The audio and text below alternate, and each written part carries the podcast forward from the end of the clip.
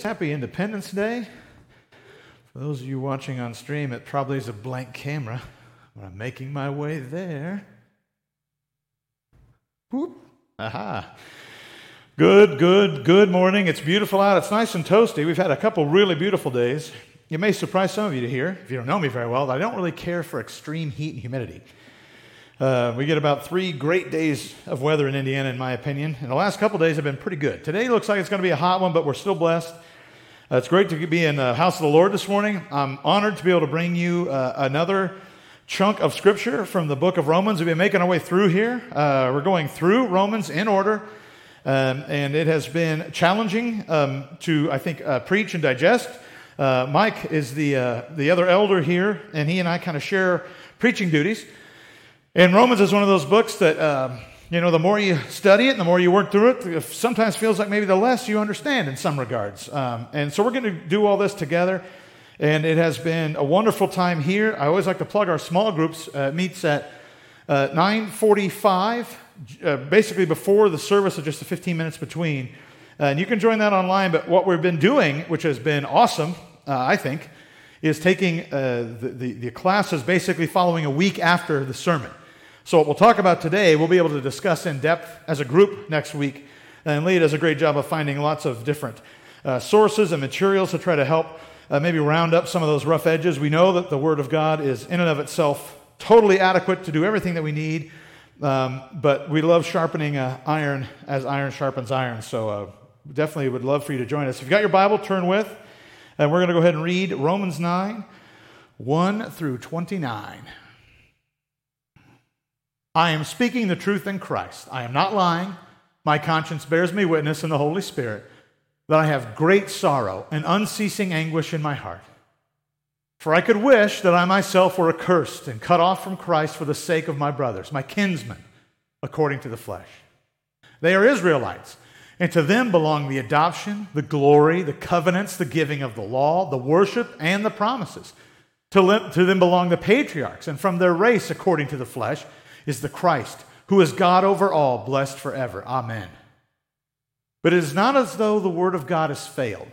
For not all who are descended from Israel belong to Israel, and not all are children of Abraham because they are his offspring. But through Isaac shall your offspring be named.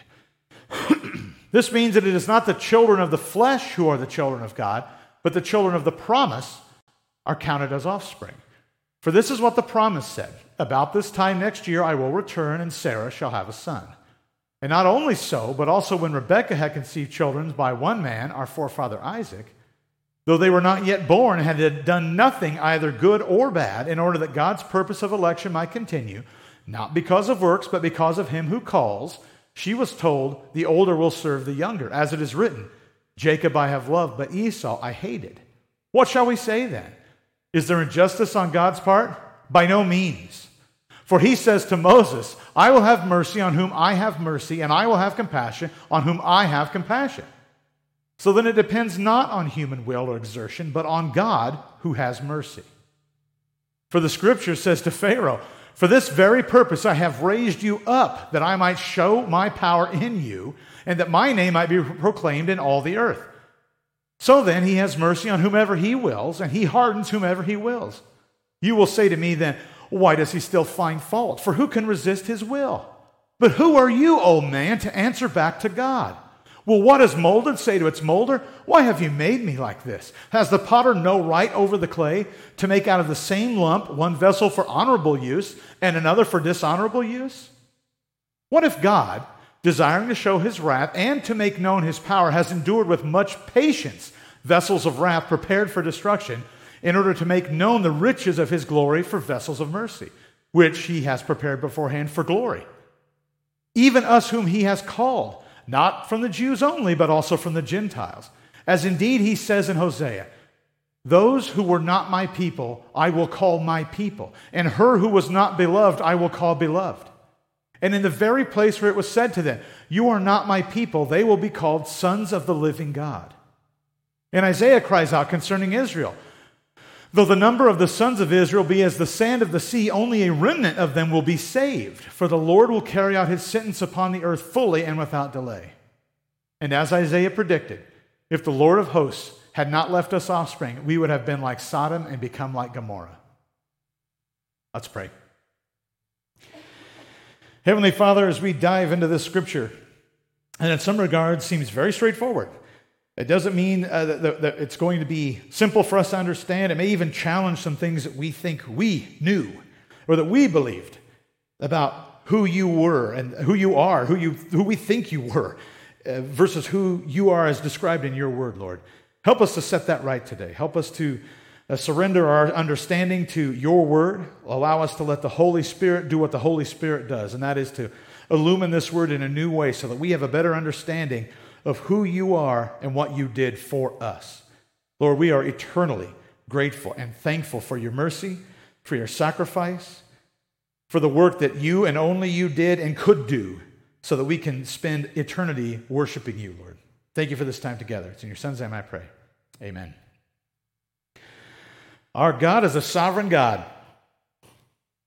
As Leah mentioned, um, I titled that, and it's a little on the nose for people that know our God is an awesome God. And, and she picked it up right away, and it was great because uh, this whole chunk, and, and there's going to be a, a, few, a few chapters like this that are going to cover this, but um, sovereignty is a slippery slope. I think a lot of people would nod their head on what it means for a God to be sovereign. Our God is indeed sovereign. But then when we get into some of the details of what sovereignty means, it can be a little off putting, perhaps. I didn't think about that. Um, we're going to think about that today because it's exactly what Paul's talking about. Uh, if you joined us before, Romans 8 ends on a pretty high note. If God is for us, who could be against us? We just talked about this in our small group, what that means, the depth of that statement. But the fundamental thing is, as believers, we know God wants good for us to glorify Him. It may not seem good to us, but we can trust in that. We know that our suffering was never in vain. We may have trouble, but God never fails. And even the Spirit intercedes when our words fail us. So if we don't know the words to say, if we don't have the way to say it, if we are connecting dots that are, we just are having trouble. We're having trouble getting from A to B. We're under stress. We're under duress. We know that the Spirit is interceding for us. Romans 9 is a little bit of a shift. I say it's a shift because it, doesn't necessarily follow into the kind of the joyous overture in some regards that Romans 8 was about why we do what we do. It's a little bit talking about sovereignty. It's focused at Jews primarily, but if you think about this, uh, maybe not just Jews, but just believers in general. Those that would say, I am, a, I am one of God's children. I am part of God's elect. I am I'm in. What, what does that mean when you're in? How do you know that you're in? And Paul's trying to talk about this from a sovereignty perspective. It does apply beautifully to us today. As we go through this uh, chunk today, do know that as we move through Romans 9, 10, and 11, they all really intermingle. Paul's trying to make a point that I think today and then was difficult. Just know that. It's a difficult thing to, con- to, to contemplate the sovereignty of God. And we'll get into why that is. So, Paul sets the stage at the beginning of this. He's asserting truth, if you couldn't tell. Uh, he's perhaps very hyperbolic, great sorrow and unceasing anguish. But basically, what he's saying is, I would give up my salvation in Christ for my Israeli brethren. HSV is my Heacock. My name's Chris Heacock. Anytime you see it's a Heacock Standard Version, it's my, my way of summarizing some passages. But what Paul's basically saying is, I would. If I could do it, I would give up my salvation. I care for my brothers so much. And if you know anything about Paul, he is a Bible hero if there ever was one. He stood fast in the faith. A lot of what we study today was breathed through him. Uh, I hold Paul in very high esteem. And here's a man who is willing to give up his salvation in Christ, if he could, to save his brethren, to let us know how much his heart breaks for the lost. His anguish is deep. He hurts for his brothers in Israel that don't know Jesus, won't accept Jesus, won't accept the truth of what Jesus taught. But God's word has not failed. God's word says God's people will be saved. What Paul's arguing here in all of this is that God's people aren't based on biology alone. Clearly, and Paul defers to this, prophecy based lineage exists. We see that Christ was to come from a certain tree. This did happen, this was fulfilled. This is what Paul is arguing. All of the scripture pointing to, to lineage and the importance of various people begetting and begatting and all that was all about showing that God was right and faithful and true, and Christ came from the line but that he was foreordained to come from. This was all connected to a plan that God had, but it doesn't necessarily align with those that are saved. The covenant, everything we saw pointed to Christ. The first covenant was about demonstrating a need for a Savior, an inability to do that on our own. Not finding that, oh, good, I'm a, I'm a Levite. Well, that means I'm good to go. I'm already a priest. How could I not be saved? This would have been a real issue in Paul's church, and I would argue a real issue in today's church. I've had friends in my life whose loved ones argued with them that they couldn't be Christians because they were Catholics. Uh, what? But that's the, that's the mentality. You were born Catholic. You were raised in a Catholic church. You're stamped a Catholic. That's that. It's settled and done. That's today. Very, very similar idea in both occasions. But Paul, as usual, argues this point brilliantly. He's trying to debunk the notion of lineage being an ultimate governor for salvation. Ishmael came from Hagar. That was bad. Isaac came from Sarah. That was good. Now, they're both from Abraham. One good, one bad. One God's plan, the other God's plan as well, but not the good God's plan. And if you think, well, that just was Abraham, and he knows the arguments. He was a, he was a mucky muck in the Jewish world. He studied the scriptures. He'd made these arguments. Well, that's because of Hagar. Abraham, though, it wasn't Abraham's fault. Well, what about Jacob and Esau? They are both from Isaac and Rebekah, same parents. We didn't have the switcheroo game here. God chose love, hate. Paul's point is lineage does not indicate mercy. It doesn't. Well, the two, the two parents, well, how about the same two parents? God picked one and picked the other. Good, bad, love, hate. Both from the same exact lineage. It doesn't work. It's not a good indicator. It wasn't then, it's not today. But is that injustice? Of course, in Paul, by no means. That is not injustice. And it's key because if God erred, if he made a mistake, then we have a huge problem. If it was supposed to be a lineage and God accidentally hated Esau or whoops a daisy on Ishmael, that really casts a giant shadow of doubt over all the things that we hold true. God had a plan from the beginning to show us that, yes, I am prophesying about a Savior, a Messiah. The Messiah will come as foretold, and all of his, the, the history of Israel lines up perfectly to get us to Christ. Christ is what saves us, not the history of Israel. But if you don't believe in Christ, which is who he's talking to, that's all we got is the history of Israel. We got to depend on lineage. Paul teaches that God depends on nothing but God. He will save whom he chooses to save. He'll show mercy when he chooses to, and he'll show compassion when he chooses to. There's no prerequisite. God is not bound by anything that we might think he is bound by. This is good news, and it's fundamental to our salvation. If there's anybody here that's hearing this today and thinks that, well, my salvation is because I made a choice regardless of what God said, and I feel good about that, that's trouble. Bible doesn't teach that. God will choose who he's going to choose to save. He's elected it, he's going to see it through to the end. But it's not about us, it's about God. It's always been about God. Sometimes it is more than a lack of mercy. We could talk about, well, there's good and then there's not good, and then there's bad, right? Then there's a difference, I think, between not good and bad. If you think about wartime, you had the Allies and you had the Axis, if we think of World War II, and then we had Switzerland. Neutral. Not good, not bad. The good may have saw them as bad, and the bad may have saw them as good, but in reality, they just didn't take a side. That's what we could say. A lot of times that's comfortable. Well, there's the saved and there's the yet to be saved. Paul's addressing Pharaoh. Paul's addressing the idea that God has created and is sovereign over unrighteous vessels. Pharaoh was raised up. God didn't take advantage of a bad situation. It's not like Pharaoh got off the rails and God said, Well, let's see what I can do with this. This guy's pretty far from me. I'll capitalize on his bad decisions and I'll go forward. God raised him up for God's purposes. God chose to do with Pharaoh what Pharaoh did. Bible says that. we may not like that idea in today's world. It's hard, but this is what Paul is saying is sovereignty is complicated and costly. It's easy to say that God is sovereign when things are going great. Much harder when things are going bad. Much harder when the world's coming against us.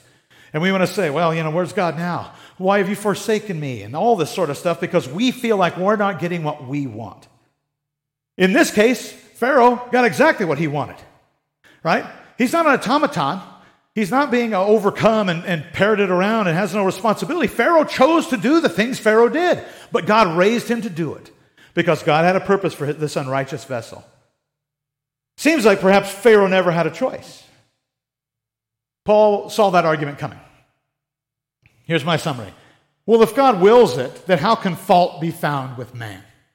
If God raised me to do unrighteous things, if I was raised up by God to do it, and then I do that which God raised me up to do, how can I be at fault? And Paul's answer is, How dare you question the will and work of Almighty God? Paul doesn't say, I'll tell you how, because Paul doesn't know it either. Paul's a man. Paul's saying, I don't question God about that, and neither should you. Trust God. He is sovereign, He is for you. We've already talked about this. Suffering, you can endure it, you can suffer well, but don't question what God chooses to do with that that He has created. Paul knows that scapegoating is inevitable. Well, let's blame God. It's God's fault. Even today, we love doing this. One that I like is God doesn't make mistakes. I feel an urge to do something or whatever. God made me this way. God doesn't make mistakes. I agree. God does not make mistakes, but He does make vessels for dishonorable use. you don't want to be a vessel for dishonorable use. If you hear this today and you're like, well, maybe that's me, get back into the Word. Spend some time. We'd love to talk with you. Email address, you've heard it before, office at Calvary Heights. You can find us on Facebook. Uh, come, we want to talk. This isn't about sending out the, the good news and then going back into a castle and, and battening down the hatches. We are here to change the world for Christ. And the way we do it is by talking about Christ through God's word. We see here vessels are being used for dishonorable use. That's how it is.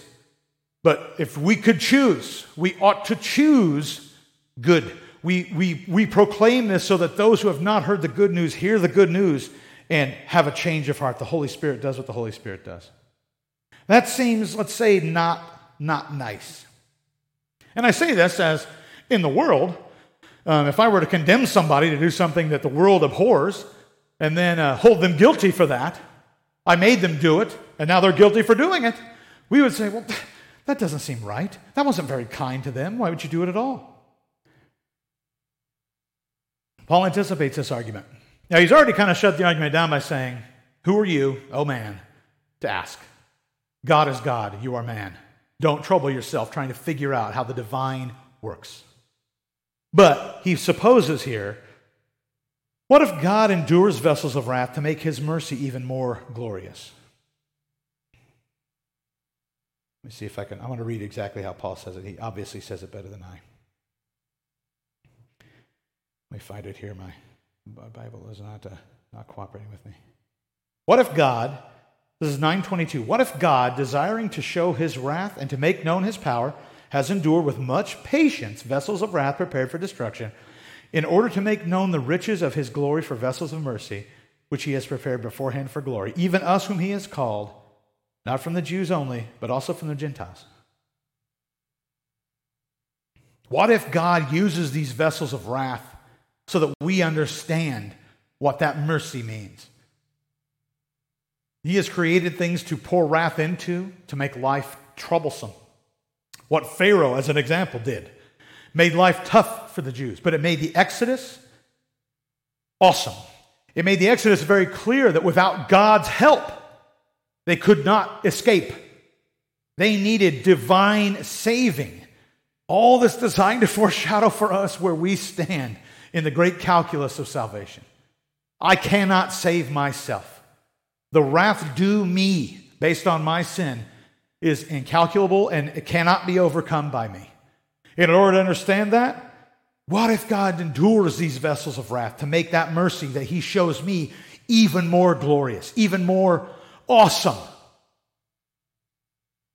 There, but for the grace of God go I. Anybody ever heard that statement?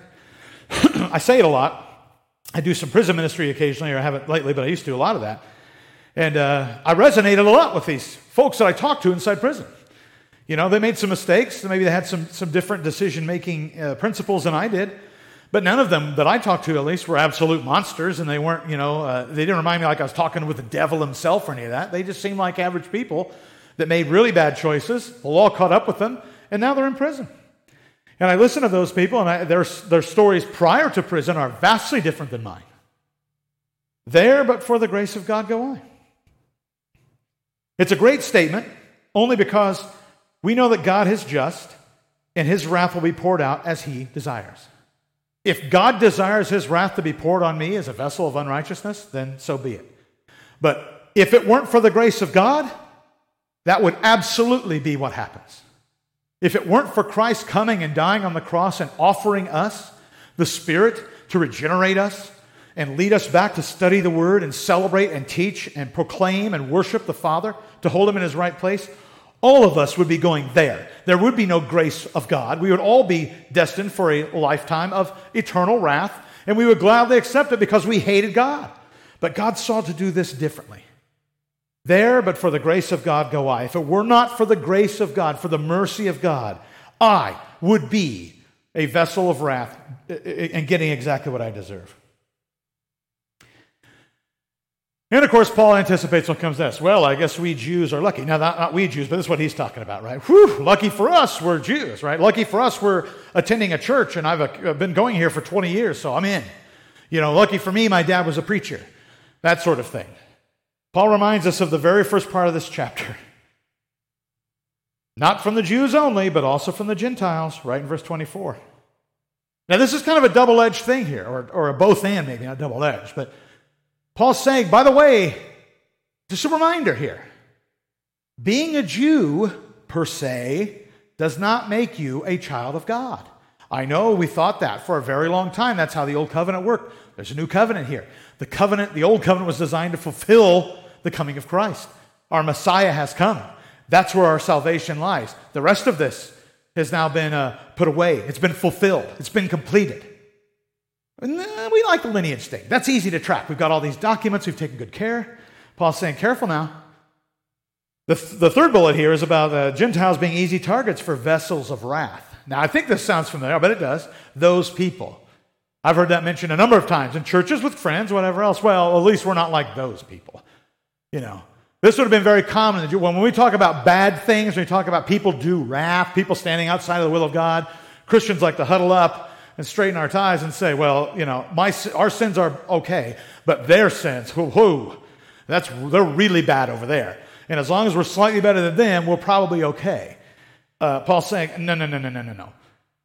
Jesus Christ, belief in Jesus Christ, faith in Jesus Christ makes you okay.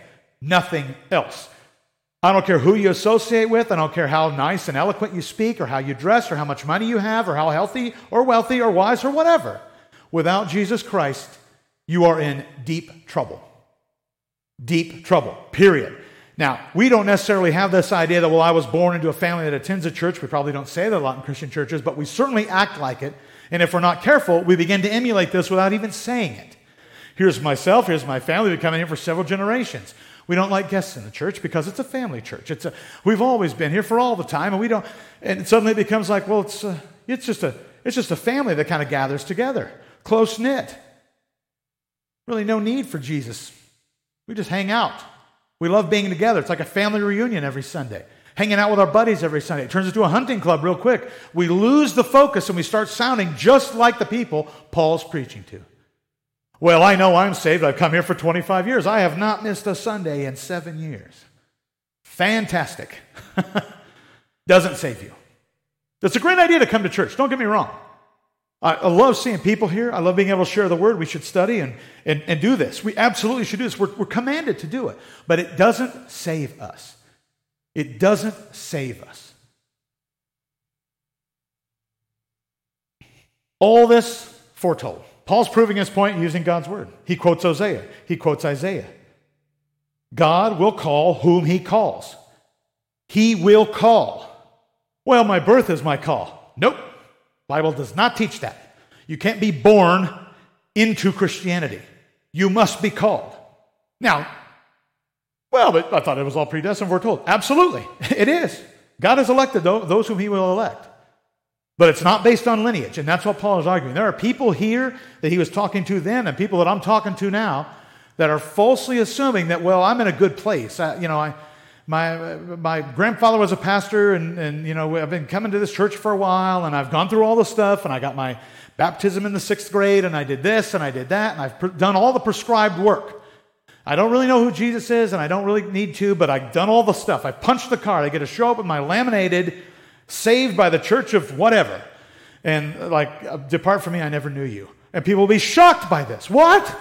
I had no idea. I'd done all the work. But you never once made Jesus Lord of your life. You never confessed. You never knew. You, were, you looked the part. You did a great job, but not good enough because your work is never going to save you. Your lineage is not going to save you.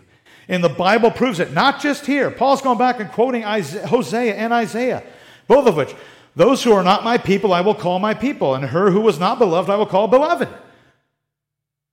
They were not my people. Now I call them my people. God called them. Chris Heacock was not saved in his freshman year of high school. Sophomore year, God called me his people. Everything changes. Did I get instantly great and never sinned again? No. But I was called then. That is what we're talking about. I didn't show up and go through the motions and one day, like, oh, surprise, I was saved. Like, oh, I didn't even realize. I know there are people that were raised in church and gave their life at a very young age. I baptized them, I think, when she was seven. We talked about it. She understood it. I'd like to think that her relationship with, with Christ started at a young age because it was constant presentation. He was there from the get go. God called her early and will never leave her. He will never leave her. She'll have tough times. She'll be in rebel- rebellion against us, her parents, and God at some point. Most likely. I pray not, but it'll likely happen. But God won't forsake her. And it's not based on the fact that she's our kid and that we prayed for her and we got her saved. That's not true. God called her. We baptized her because we're called to do that. You confess the name of Jesus, we baptize you in the name of the Father, the Son, and the Holy Spirit, just as Scripture commanded. Now, once again, as before, we depend completely on God. We're doing what we're supposed to be doing, but God is sovereign. He will call who He calls, and thanks be to God that He's sovereign in this. The thankfulness for us comes from the fact that no matter what I say or do, God will succeed. He can't be thwarted.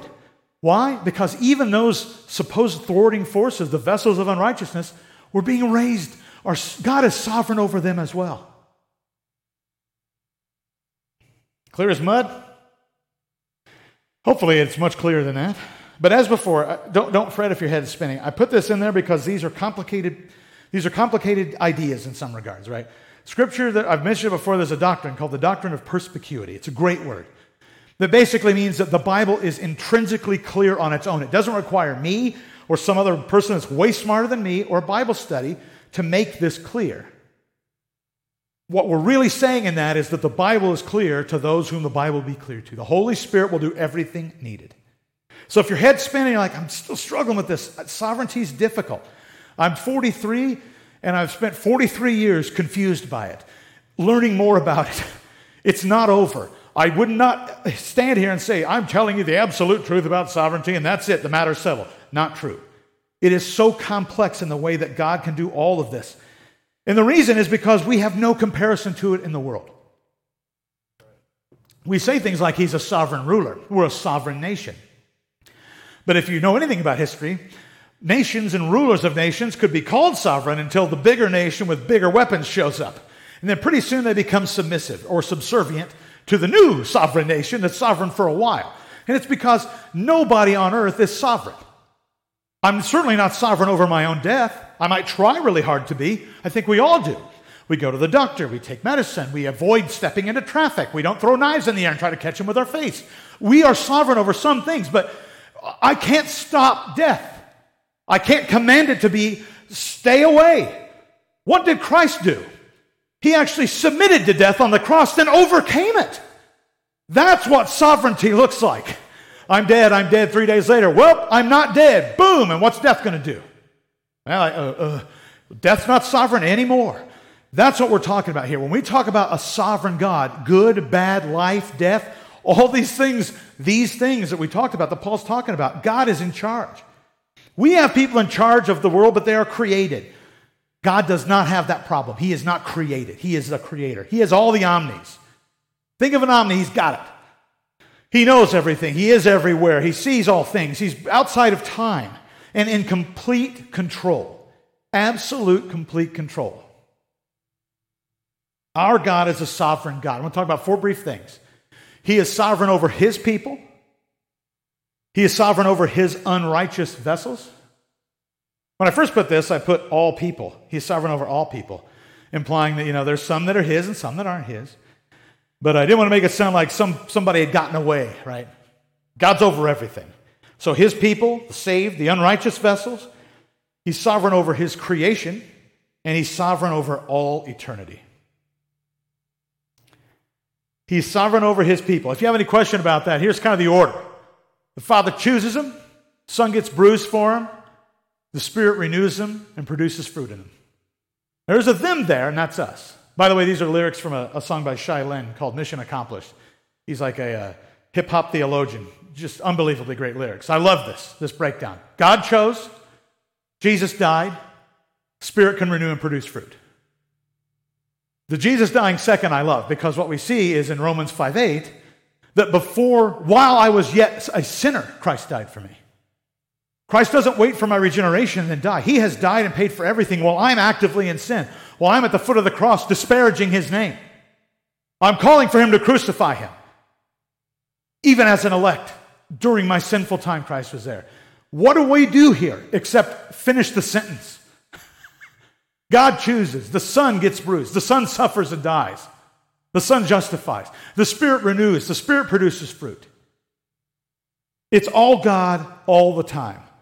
Our submission to His will comes from the Spirit working in us. This should be great news, church. Now, I could tell you a few years back, this had been something I said, I don't know about that. I work hard to make good choices, and rightfully so, but they should be God choices, not just good choices. Good's easy. World emulates good all the time. Tons of charities out there giving money away, doing good deeds, helping people. I talked before about people like, I'm going to do a great deal. I'm going to give $1,000 to a homeless guy. Get the cameras rolling. And they go walking, hey, hey, man, this is for you. All right. Make sure you get it filmed. Make sure you put it up there. Make sure the world knows how good you are. God doesn't have that problem. If we are submitting to God, if we are spending time in prayer and, and seeking God's will in our life, He'll reveal it. It may not be what we want necessarily, but He'll do it. Guarantee he will do it. When we see this, this whole idea of getting, becoming one of God's people, it is complete dependence on God. I've said it before, uh, it's, a, it's an age old quote, but the only thing that I contributed to my salvation is the sin that made it necessary. God does everything else. That is so comforting. There's not a step that I could skip or foul up and then disqualify myself. It's not like that. It's not a trick. It's not a shell game where you got to pick the right one and walk a very, very narrow path or else. Yeah, the path we walk is narrow, but we're able to find it and stay on the path because of the Spirit working in us. God's sovereign over his unrighteous vessels. Quite frankly, it's God's business and not ours. There's not a lot of comforting things to say about this in some regards. We want God to make the unrighteous vessels stop, make all that end. Persecution, stop it, God. But it's God's business and not ours. And we know that it is because our commission is not to ferret out and destroy these vessels. That's something that I think we would all like to do. Let's go out and kill oppressors, right? Someone's trying to thwart the word, destroy them. Here's a nation that's anti Christian, destroy it. That's what we'll do. Well, we're not called to do that. We're called to spread the good news of Christ. I'm not saying we don't defend ourselves adequately. That's not what I'm getting into here. But this idea that what we're going to do is crusade for Christ literally by, by the sword, go out there and beat the world into salvation by defeating God's enemies on earth, when what we see is that's not the case. Their use is for God by God. If you believe that God is sovereign, that He is sovereign over good and the quote unquote bad that we see, the righteous and the unrighteous vessels. And because of that, we can know that even the scum of the earth still ranks well under a sovereign God. If you ever wonder how martyrs stand the test of time, how Paul can write this in prison, deal with what he dealt with, it's because of this belief. You think you're being, you think what you've done is, uh, is, is, set out to, to hurt me.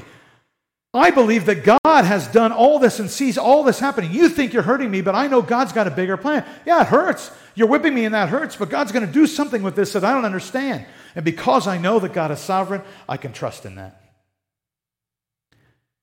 God is sovereign over his creation, not just people.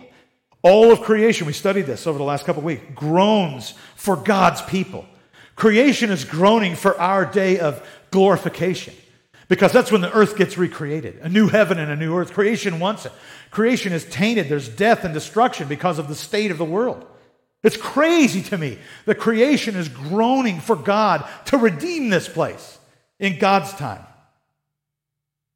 Because of that, God's never surprised by weather or natural disasters. I use the adage of shuffling papers, like I would be like, well, there's a hurricane, like, oh, hurricane, oh my gosh, well, I wasn't ready for that. I haven't even got my plans together. That's not God. He knows a hurricane's coming. He has foreknown this. It's all ordained and controlled, the good and the bad. And as Christians, rather than questioning God, oh man, who are you to question God? We need to trust that God is good. And that as horrible as we might see something to be, we know that God can and will redeem it for His glory. That's what we preach to the world. That's where the hope comes from. Life, nor death, nor height, nor depth, nothing can separate us from the love of God. Nothing. Moreover, God uses these events even if they're painful for His glory. At the end of the day, it isn't about us feeling good about ourselves in tough times. It's about us knowing that we are here to glorify God. It's hard to accept, but the Spirit will intercede. If you've got no words, if you're hearing a message today, you're hearing this, you're thinking, I can't, I can't connect those dots. I can't do it. I don't like suffering. I don't like seeing other people suffer. I'm going to pray for deliverance from those. Do it. Pray for deliverance. Jesus asked for the cup to pass.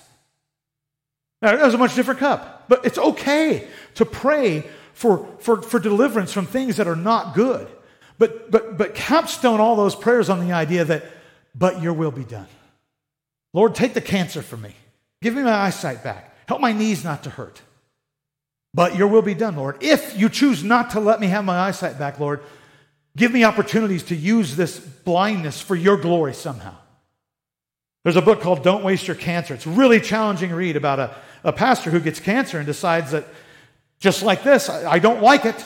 I'm going to go through treatment for it. But in the meantime, I'm going to use this opportunity when everybody thinks I'm going to be down in the dumps and lose my hope to double down on the hope and show the world that cancer doesn't stop the, the, the, the, notion of God. What God's going to do, the work and the will of God, can't be thwarted by disease or death or famine or height or depth.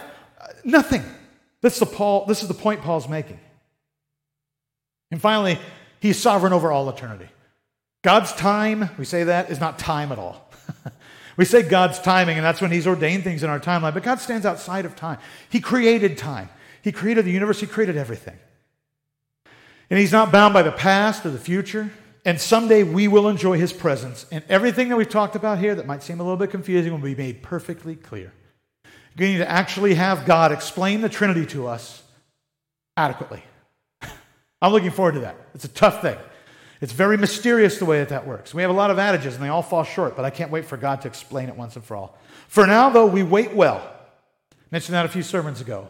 Yes, the world will come against us, there will be suffering, but we wait well. We wait with a patience that, that's born of, a, of the Holy Spirit within us, helping us to do things, interceding for us when we don't have words, trusting that a sovereign God is for us. Our God is a sovereign God. He's sovereign over all who have heard my words today, as, as anemic as they might be compared to the Word of God. It's not an accident that you're hearing this. And it's not a cosmic phenomenon or good luck, all these things we like to think about. It's God's grace that gives us even another second to share the good news. One more breath, grace. Every time you inhale and exhale, it's grace. We're not due it and we don't deserve it. Don't count on another second, though. There's an urgency to Paul's writing. I hope you can sense that in my tone as well. Today's a great day to stop running from God. If you find yourself in this place where I'm struggling to trust the sovereign God. I don't. The, sovereign God that you speak of, had, there's some really bad things that happened to me and my loved ones. And I just can't abide by the fact that God would allow that. I can't explain to you why that happened. And I can't tell you that it's just magically going to be okay. But I can tell you that God will use it for His glory. If you're struck with doubt and you're tired of trying to find solutions to problems that don't ever seem to work and all the self help things keep falling flat, I, I encourage you. I, my, my, my heart groans and breaks, as Paul's does to some degree, to trust in a sovereign God whose Son has paid your debt in full. There's nothing due. There's, there's no surprise charges, you know, and you win something for free and then the tax bill. Comes. Nothing like that. It's all taken care of. Christ has done everything necessary to have communion with God for everything. And through that communion, God's sovereignty in difficult times and difficult understanding gets better. There's peace that transcends human understanding. That's not just feeling good, that's understanding things. That's really being truly at peace, knowing that God's in control, that God will do what He said He would do. Let's pray. Heavenly Father, thank you for these challenging, in some regards, words. Lord, I thank you for your word. I thank you for the power that it has, the power to change lives, the, the power to stir hearts and, and, and put the Spirit in motion. And Lord, that's what you've commissioned us to do, is to tell the whole world about you, Jesus. And, and Lord, I pray that today when we talk about your sovereignty, that that is the pinnacled at your sacrifice on the cross. You were sovereign to bring Christ to this earth to live a perfect life without blemish at a specific point in history. And through that moment in time, your sovereign hand moving everything into place just as you prophesied, no surprises. Christ was able to bear the sin of the world, past, present, and future. All sin for all time paid for. Not just that, Lord, but in paying for our sin, we now claim his righteousness. And we stand before you miraculously unblemished. Thank you for that, Lord. Help us to cling to that. Help us to cling to eternity in your presence when things on this earth feel unbearable. When maybe your sovereignty begins to feel like a bad thing and we can't understand how in your sovereignty this could happen or that could happen or why, Lord. Help us to lean back in and say, we, it, it's, it's not necessarily for us to understand, but we desire to trust you more. Thank you again for this time to study. Thank you again for all the providence. And thank you again, Lord, for a nation where we are able to gather and study without fear, uh, without worry of, of somebody kicking in a door. Uh, and help us not to take that for granted, Lord. Help us to use this providence that you have given us here in this nation the blessings that you have bestowed upon us to further your word here and across the entire world, Lord. Thank you for this time together. In your son's name I pray.